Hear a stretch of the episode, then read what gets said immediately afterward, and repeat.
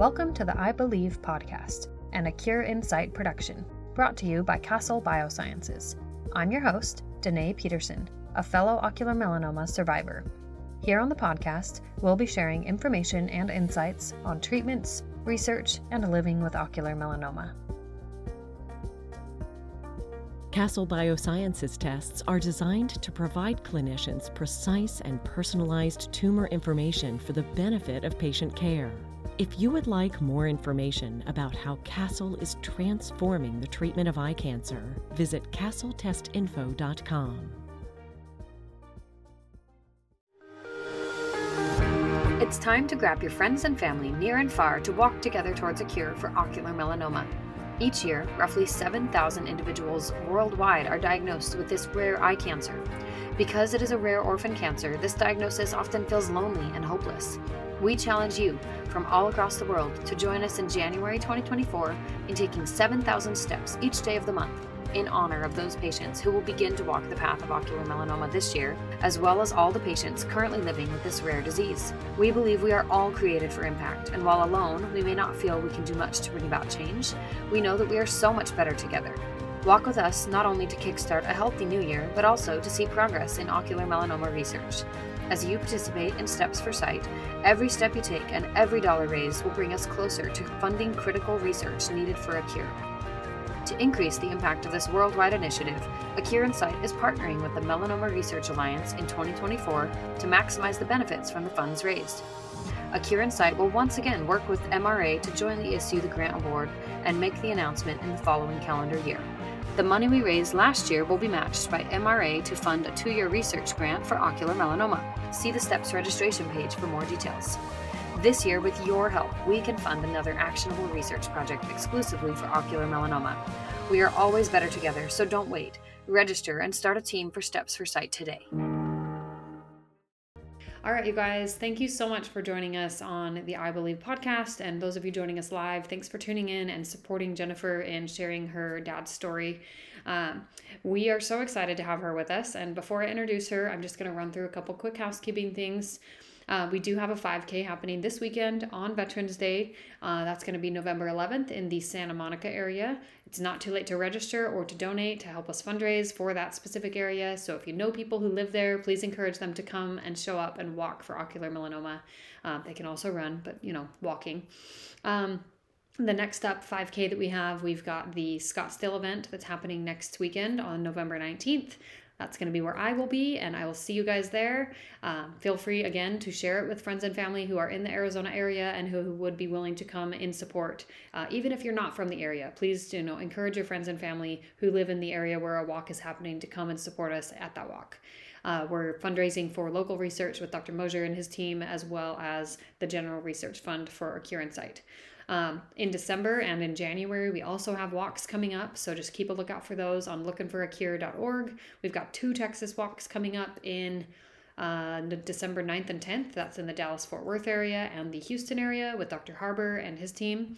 And then in January, we've got Dr. Correa and her team, and the Miami, the Tampa, and uh, the Orlando areas and they might not, one of those might be happening in March. Actually, I think Miami is March, but um, Tampa and Orlando, I believe, are the ones that are happening in the in the month of January. So keep a lookout for those, register for those, tell your friends and family in those areas, and help us fundraise for the Looking for a Cure uh, ocular melanoma walks that we have coming up. The uh, next little piece of business that I want to tell you guys about is for anyone who does not know, we have a store. Oh, and it's crooked. So we have a store with some unique kind of wear and share type of things. We've got eyes of basically all the colors. I think we have green, blue, and like kind of a golden hazel, um, like topaz. But we have eyes in gold and silver. We have these kinds of pins that you can see here. We have car decals, car magnets. So any any shopping you want to do for the holidays, um, Jennifer is all decked out for the holidays back there. But any shopping that you want to do for the holidays for your friends and family to just help encourage them to, you know, support and wear and share for ocular melanoma to spread awareness. Uh, please grab those gifts from the store, get those orders in soon so that you can get it in time for the holidays. And we also have you know fun mugs. We've got blankets. We've got um, sweatshirts, t-shirts, like all kinds of different things that could be gifts for loved ones and or that loved ones could get for you as an ocular melanoma patient if you're listening. Um, so the um, I think that's all that I have by way of announcements. So with that, I'm going to go ahead and introduce our guest today, who was gracious enough to to come on uh, from Richmond, Virginia, and this is Jennifer Welborn, and she is daughter of Bobby Welborn, who actually is an ocular melanoma patient who recently passed away. Um, and she's also the winner of the All American and uh, Mrs. All American International pageant that, took, that, that just took place recently, right? Yes, in yes, October. Just in this year, yeah, in this last couple of months, I guess last month. Um, so we're so excited to have you here. Um, Jennifer, can you just tell us a little more about, you know, tell us about your story and your story with your dad and your family story there? Sure. So my dad had cataract surgery in June uh, in 2021. And about two weeks later, he started experiencing blurred vision and a little bit of like floaters that would that he would see. And it was funny because he told my my stepmom and she said well i can only get you an appointment with the doctor that did your surgery and he wouldn't go because he just assumed that it was something that had happened during surgery you know it was some kind of leftover issue. So um, two weeks after that approximately the top one third of his eye uh, he said it looked like a black curtain dropped over it. So he knew something was going on with the retina uh, and he ended up seeing the same doctor that had done the surgery. And he said, Well, you've definitely got your retina detaching, so I need to send you to a retinal specialist right now. Uh, they're going to need to do emergency surgery. And so they proceeded to go to see this doctor in Fredericksburg. And he walked in and he said, Well, I'm not going to be able to do surgery. I see what your what the ophthalmologist was saying, but it, it appears to be a tumor that is pressing against your retina that's causing the detachment. And he told them that he worked with an ocular oncologist in Los Angeles that, and he had seen this before. Of course, they went through all the testing to confirm that it was ocular melanoma, and sadly, that's what it ended up being. Um, and we had never heard of it. No, we didn't even know that it existed. It was we were we were shell shocked, and so he went through and you know did all the scans all the testing and they told us it was just in the eye at that point and they were going to put the plaque in which he had about a month and a half after it was diagnosed um, in november of 2021 and uh, pretty uneventful didn't really have any issues with that and when they took it out of course he had you know the swelling and they were doing the injections to help him with some of the blurred vision but they said that his uh, where they had to place the plaque was right on his optic nerve. So he would go blind which he never miraculously he never did. He didn't see fantastic but he he could see and he was still driving up until the point where he you know got so sick. Um, he went in about, I guess, eight weeks later. They did some tests to see if the tumor was shrinking. It was. So they were feeling pretty good. Sent him in for scans, no evidence of disease. The next scans, no evidence of disease. And this was around, by now we've made it up to September of 22. And he and my, my stepmom went out to Vegas for vacation and he said you know they're they're telling me that i'm not okay but i feel okay and and i'm just going to go live and he did that and he had started to have some issues with his leg where they needed to put in a stent. And i guess that ct scan that they did that would you know guide the doctor to do the placement of the stent that particular doctor didn't see a problem but the oncologist did see a problem. And she called us this is literally about a two and a half week span from no evidence of disease to we need you to come in now, not January. And so we knew something was wrong. And when he went in, we got the diagnosis. It had gone to his liver, and in that short time span, it was they they their exact words were they were innumerable. They couldn't even count the tumors that were there. So um, they talked with Dr. Sato in Philly, and he suggested Opdivo Yervoy and he so dad did that now he was fortunate in that he didn't have a lot of the side effects that many patients on, on that combination or one or the other experience um, but it didn't help him at all um, when he went in he did four infusions Um, and at the end of that fourth infusion, when they did his scans, they said there's even more tumors now than there was. There's a spot on your femur. You've got three tumors on your spine, one of which was so large it actually broke his vertebrae in his back. Um, and so they wanted to go ahead and start radiation on that. Um, that still took, believe it or not, and, and most ocular melanoma patients will know um, it, it, took months. It was it was over two months before he got radiation on the spine, and it was a solid three months before he got any treatment to the liver at all. So um, it was it was a horrifying time for all of us. And then you know you just you feel so helpless because you want to do everything that you can to help them, but your hands are kind of tied because you can't you can't make the doctors see them any sooner. And so I went over the doctor's head and went to the CEO of the University of Virginia and the entire patient advocacy board. And I was like, you know, to you guys, he's patient to us, he's my dad. He's a husband. He's a grandfather. He's a brother. Uh, he's an uncle. So something needs to be done. And miraculously, they got a call the same day that said they were going to go ahead and get him in for mapping with interventional radiology to see if he would be a candidate for Y90. And he was. Um, but that took another month to get that started after the mapping process. And his oncologist called him and gave him the news, she said, Well, you know, the good news is you are a candidate. And the interventional radiologist thinks that the flow is perfect. It's going to feed right into the tumors. The bad news is, I'm not sure you'll live long enough to get it. And that was just how blunt she was. And he did get the first lobe, the right lobe, which was his worst. They did treat that, but he never he just could never bounce back. He was so sick. He could not eat. He couldn't drink. Um, he would tell us, you know, I feel like I have a brick in my stomach. I'm I just can't eat. And so his last few months he was tough, but it, it was it was hard. He he really did suffer.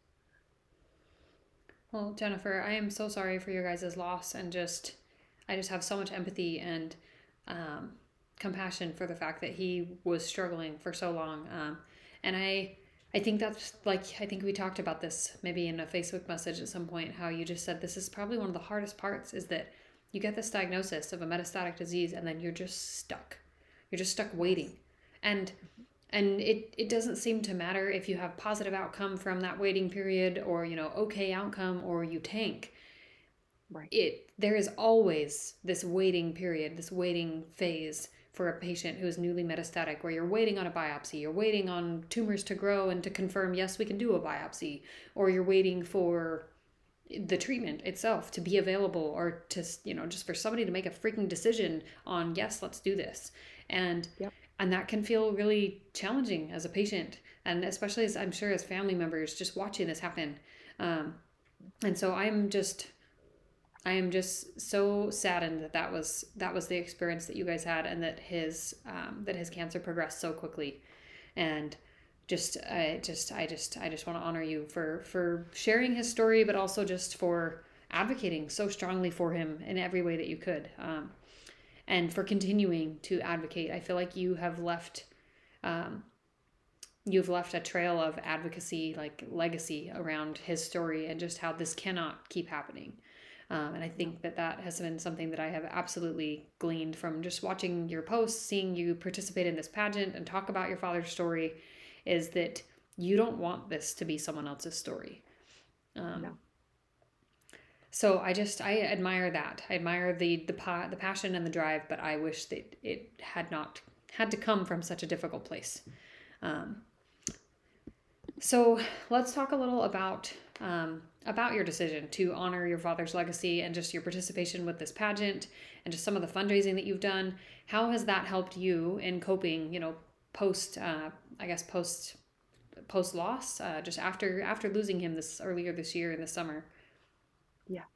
So we we knew, um, you know, I think one of the biggest things is is I don't know that really everybody in the, especially if they're outside of of like the oncology units, there's there's not a lot of empathy uh, right for for these patients. There's it's more like you were saying just hurry up and wait. Um, i can remember getting him into the er one day and the doctor's like oh well he, he had ocular melanoma and it's in his liver. I mean so what do you want us to do? Um, we were like well we would like you to get him hydrated and and let's just at least get him. He's like well you know this is not going to end well. And we said we are acutely aware of how this is going to end, barring a miracle of God. But we want him to not suffer. Yeah. So I, I think that for me, just the coldness sometimes that we experience, the lack of empathy, the, the lack of compassion. Um, I mean, there are, I've got some horror stories of things that, that he went through. Um, and so I think for me, it was just, he had told me early on, he said, I have signed papers I know that it's going to not likely do anything to help me because it's we're not we're not far enough along in research. And he said so, but I've signed them because maybe down the road my experience will help somebody else. And so I told him, I said, Dad, I pro- I promise you, when you cannot fight anymore, I will fight for you. I I'll be your voice. I I will be a voice for for all of the Omies, and and I will advocate for this cause for the rest of my life. It, it's not a it's not a short term thing for me. I my heart for these people that have to go through this and their families is is just huge. Um, and I this you know this Danette this, this group uh, the groups with the that are experiencing ocular melt they're amazing like we, we've never most of us have never met each other but we really do connect and we feel like family and we really truly i think we're the only ones on earth that really understand each other right? You know? No for sure. Because a lot of people don't get it. They just don't. So the pageant um, everybody you know you have a platform and so this is mine. And i'm going to use my title to make other people aware that this first that this disease exists because we didn't know that it did. And to push for annual eye screenings you know we we go get checkups mammograms you know every other every other part of our body you know they they need to have checks on. Well we need to take our eyes just as seriously. And so uh, that'll be a big part of my program. And um, i did for the pageant when i did talent i actually wrote a poem for dad.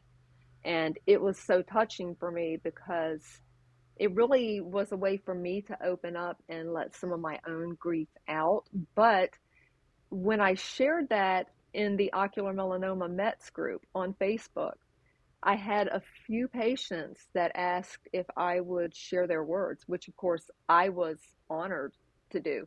So at the end of my poem, I had direct quotes from from a handful of patients and I read them at the pageant and and I can't tell you people were coming up to me after and they were saying I didn't even know this was a thing. Had no idea. So that's how I plan to use my year um, as All American International and and go around and advocate, make sure people know that it exists, and be there for people that are going through it. You know, you're not alone. Um, I I will help anybody any way that I can, and I've I've made myself available for you know phone calls, text messages, Facebook messages, whatever they need.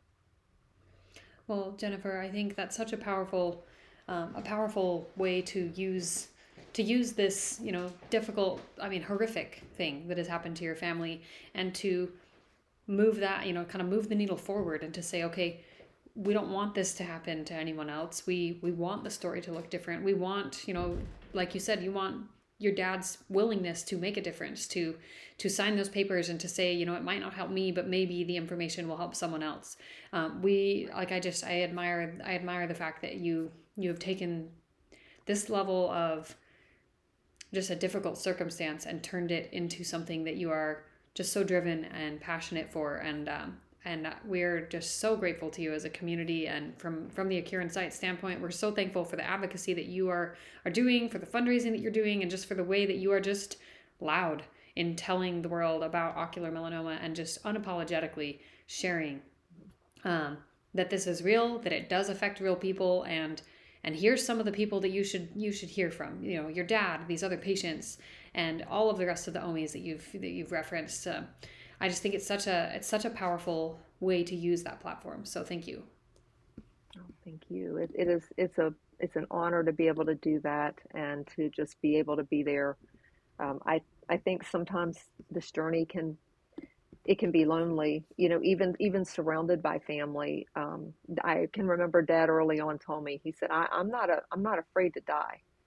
Uh, he said, and I don't ask God to to heal me. I just ask Him for the strength to get up every day and be strong for my family and he he did that even as sick as he was he he did that he was my brother uh, tommy would help him get from his bed to his back deck you know up until the day before he passed he just he just wasn't quitting and he wasn't going to lay down for it and that seems to reverberate through so many patients that are you know going through this right now they just they don't quit you know but you like you had mentioned earlier there's just so much that we don't know. You know, there's all the information about the the trials. I see that. I read that every day in the forums and the different groups about, you know, what what do you guys recommend? Um, what's available to me? And you know, it's it's sad that that information is not out there because there's there's a lot of different things going on, and not everybody's going to respond the same way to every treatment. Yeah. So, the more that we have, the better. No, exactly. Well, and and that that level we talked a little about this before we started recording, but that level of almost disconnect, right, between sometimes the patient and their families just sometimes not even knowing the full extent of what is available, um, and that is something that you know here at A Cure in Sight we are striving to remedy that as much as we can by you know sharing information on the podcast and having physicians having chief medical officers from various different bio companies come on and talk about what's going on so that you know even if you don't hear it from your doctor you will hear it from us. And we will make right. sure that if we have access to that information that we will share it with you. We'll share it via email we'll share it on social media and if possible we'll get them on the podcast so that you can hear like firsthand what's going on what do they have what do they have to offer. And right. um, i just i hope that we can continue you know this trend of being able to really just make the information accessible, right? Make it so that there's not yeah. that added layer of, uh, of a barrier between patients and getting care, that it's not sit around and wait because you don't know what to do. Maybe it's sit and wait because you're deciding what to do. And there's right. options enough in front of you that you actually do have to sit and make a decision. And that it's not just kind of throwing, you know, wet noodles at a wall and hoping they're going to stick. Um, and and i do like i mean i do have a lot of hope just from interviewing some of these different medical doctors and these researchers. Like i do have hope uh, you know as a patient myself and i have kind of a unique a unique perspective on that. And sometimes i can't always you know I can't always publicly share that. Um, but just I hope that you guys can take away, you know, from from this episode, from any of the episodes that we ever do that like there really is hope. And more than anything, we want patients to walk away from these kinds of you know these kinds of episodes these kinds of story shares the information that we give like we want that to help foster a community of hope and of belief in the fact that there there is work being done and that the work will impact us um, even if we can't see exactly how or when. Um, so let's let's kind of shift gears a little bit. Like what do you you know having experienced this for the last roughly two plus years of your family's life and just seeing your your dad go through this um, and just kind of having a, a little bit of a, a, more unique inside look i think on the medical system because you were such a strong advocate for him. What do you hope to see change in the future of ocular melanoma? Um, i know you mentioned eye exams but you know maybe aside from that initial pre-screening what do you hope will change? Well, I hope that uh, a lot of these pharmaceutical companies will get out and, and like you and I were discussing earlier, get this information to the public get these com- you know we see commercials on television for breast cancer treatments you know for example a hundred different times a day on all of these different channels but there's never in I, I really honestly cannot tell you i've ever seen one that will specifically say ocular melanoma yet we know that it exists right? So i think educating people that it exists is huge. They need to be aware but then when you when you do face a diagnosis like that you know you can turn your tv on and you're going to see hey there is hope. There's there's this there's this treatment. There's this treatment. So as you were saying you know we've got you know several different options. Which one do we want to go with? And so i think that's very important because if we can't get the pharmaceutical companies on board you know and then i i can tell you in dad's case his Opdivo, now he did have good insurance, thank God, but his Opdivo Yervoy treatments, eh, $86,000 and then his out of pocket was 5000 per treatment. So the fact that when you have you're diagnosed with this disease that so many people have to internalize well eh, do, can I afford this? You know, eh, dad would tell us, I'm not going to die and leave my family millions and millions of dollars in debt. So I think that somewhere we have to bridge the gap there, right? Don't make these patients choose between living or being able to take a treatment. We need they need to have access to these treatments without worrying if, if they can afford it. I just think that's that's horrific. That is no, that's the diagnosis a huge thing. is it that, is that concept of can I afford to have cancer? That's a it's a very yes. common thing for patients. You know, I think it's a common thing for any patient, but it's especially very common for like a younger adult patient, someone who's under the age of 40 or 50 when they're diagnosed. And they are they're now experiencing metastatic spread and they're like well can i even afford to to travel to go get treatment? Can i afford the treatment to begin with? Um, so i love i love that you brought that up because that is that is a barrier and that's a barrier that really is a needless barrier to care. Absolutely. Absolutely. You know um, i've had several people that i've talked to you know germany is, is about a 50% cure rate on whatever the cancer is. Why don't we have that in the united states?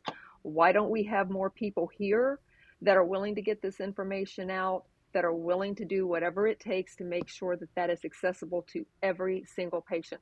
That is infuriating to me. I, I mean, I go sideways over stuff like that. Um, I just think it's horrific. And I don't know how any, but whether it's the doctor, the insurance company, nobody has a right to tell these patients you can't live because you can't pay. That's that is insane. Yeah.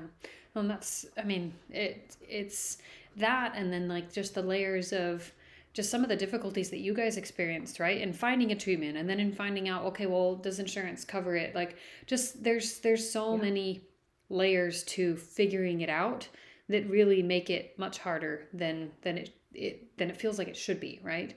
Um, there's right. there's so much kind of red tape around the idea of even getting treated for cancer. Um, so I I love that vision. I think that that I mean I I share that and I I admire the way that you've talked about that and I can see that you're you're unwilling to back down from advocating heavily yeah. for that. Um, had, advocating for that access to care because that access is it's huge um, and having access to care instead of having to constantly fight for that access to begin with that's right makes a huge difference for the patient for the families who are dealing with this um, because yeah. if they know that there's access, then then there is a much more hopeful feel around their diagnosis, right? Um, right.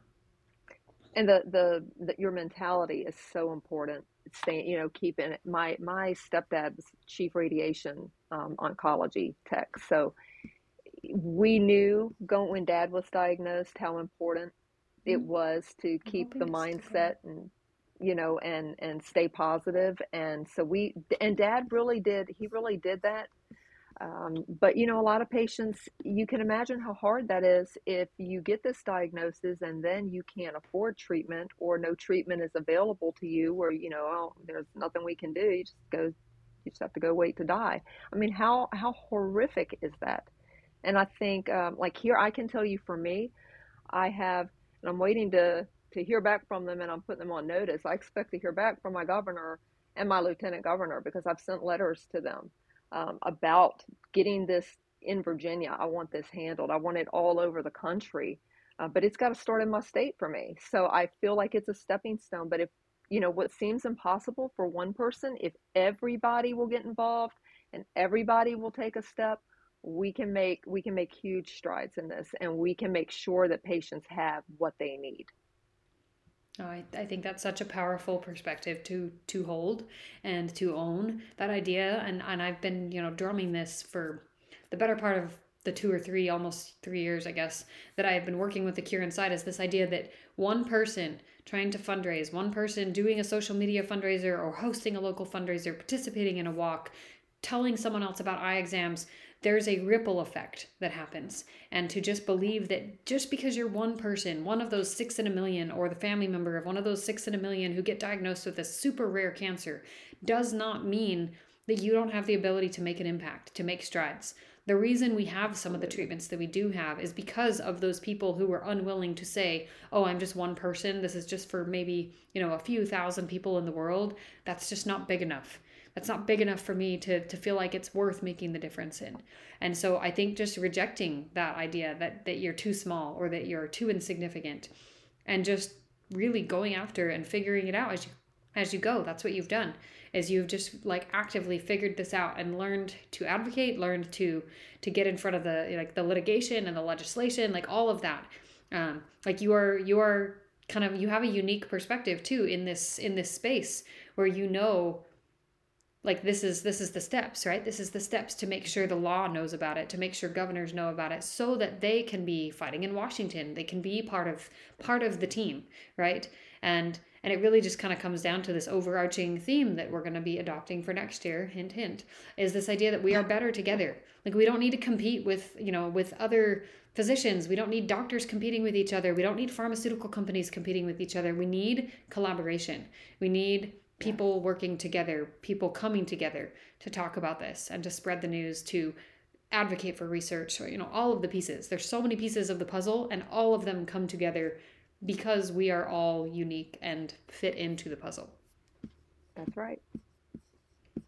Okay, well, I wanna I wanna end. Um, this is I feel like we could continue talking about this for a while, but I do want to let you end with the beautiful poem that you wrote for your dad, um, and and feel free if you want to also add uh, any of the messages that were shared, you know, in addition to the poem, if you would like. But I'm gonna go ahead and turn it over to you to read that poem if you don't mind. Okay, let me pull that up. Okay.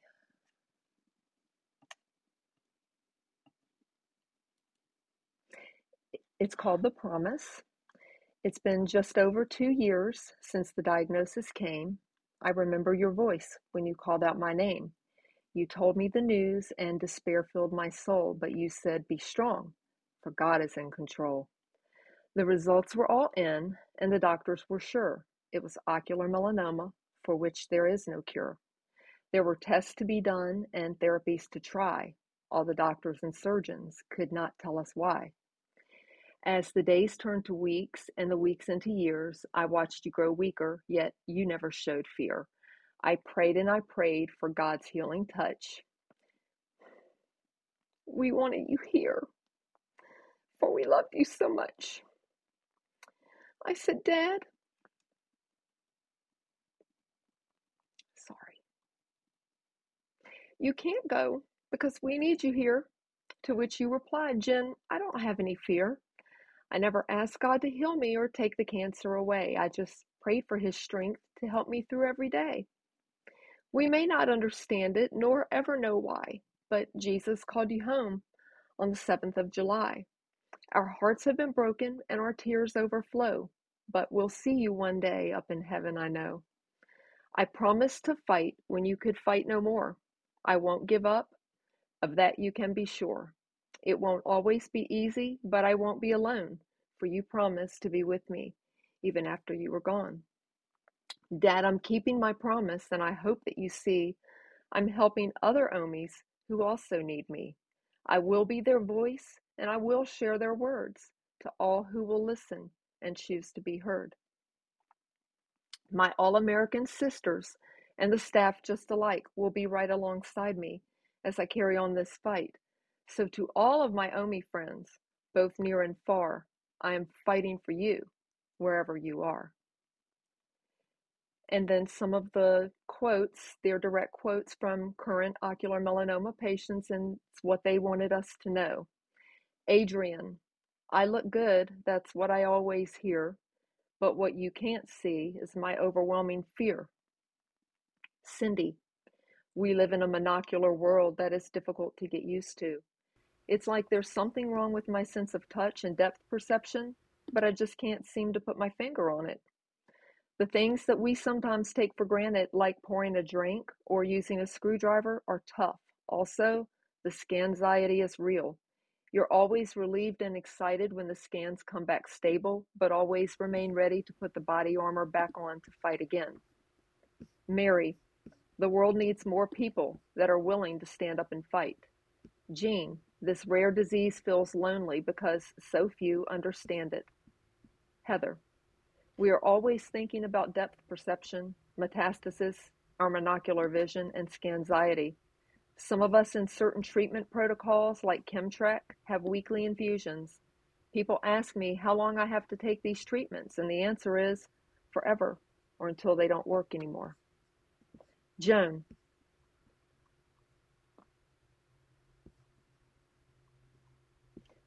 We all need you. We need every angel. One way that I look at this disease is even though I lost the vision in my eye, I see my life more clearly now. With all the pain that Omies go through, especially when it metastasizes, trying to remain positive helps me get through it. We have bonded with great love and care.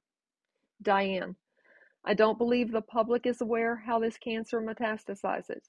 Yes, it starts in the eye, the very vascular eye, and even before it's treated in our eyes, it is often migrated into the bloodstream, where it loves traveling mostly to our livers. So even with eye treatment, it is often already planted cancer cells in our livers. A rare, aggressive cancer in the liver has few options for treatment. Together, we can raise awareness of ocular melanoma and do our part to ensure that those battling this disease are not fighting alone.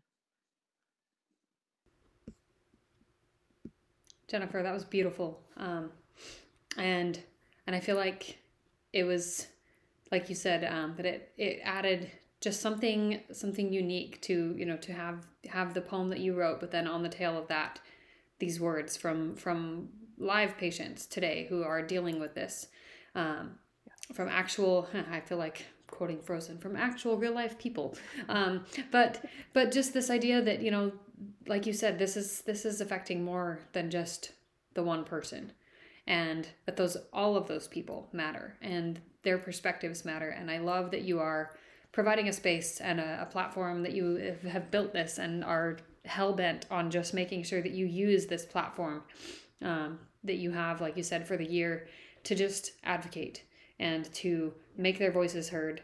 Uh, I think I think I could speak for all of the ocular, ocular melanoma patients and their families listening that we thank you so much from the bottom of our hearts for everything that you are doing, for the emotional tax that it is to do what you do.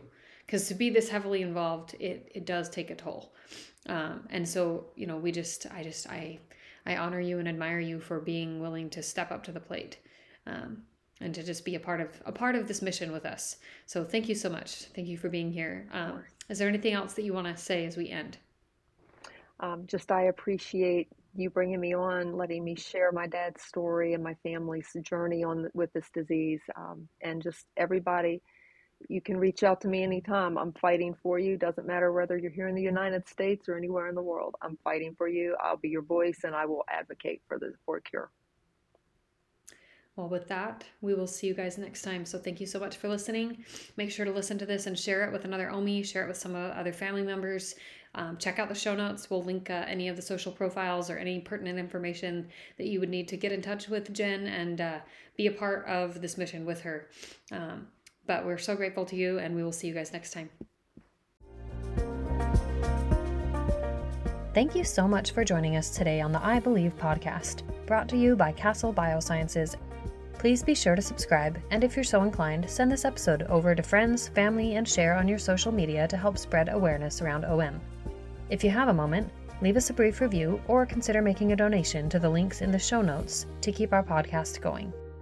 Feel free to follow us on Facebook, Instagram, or Twitter at A Cure in Sight.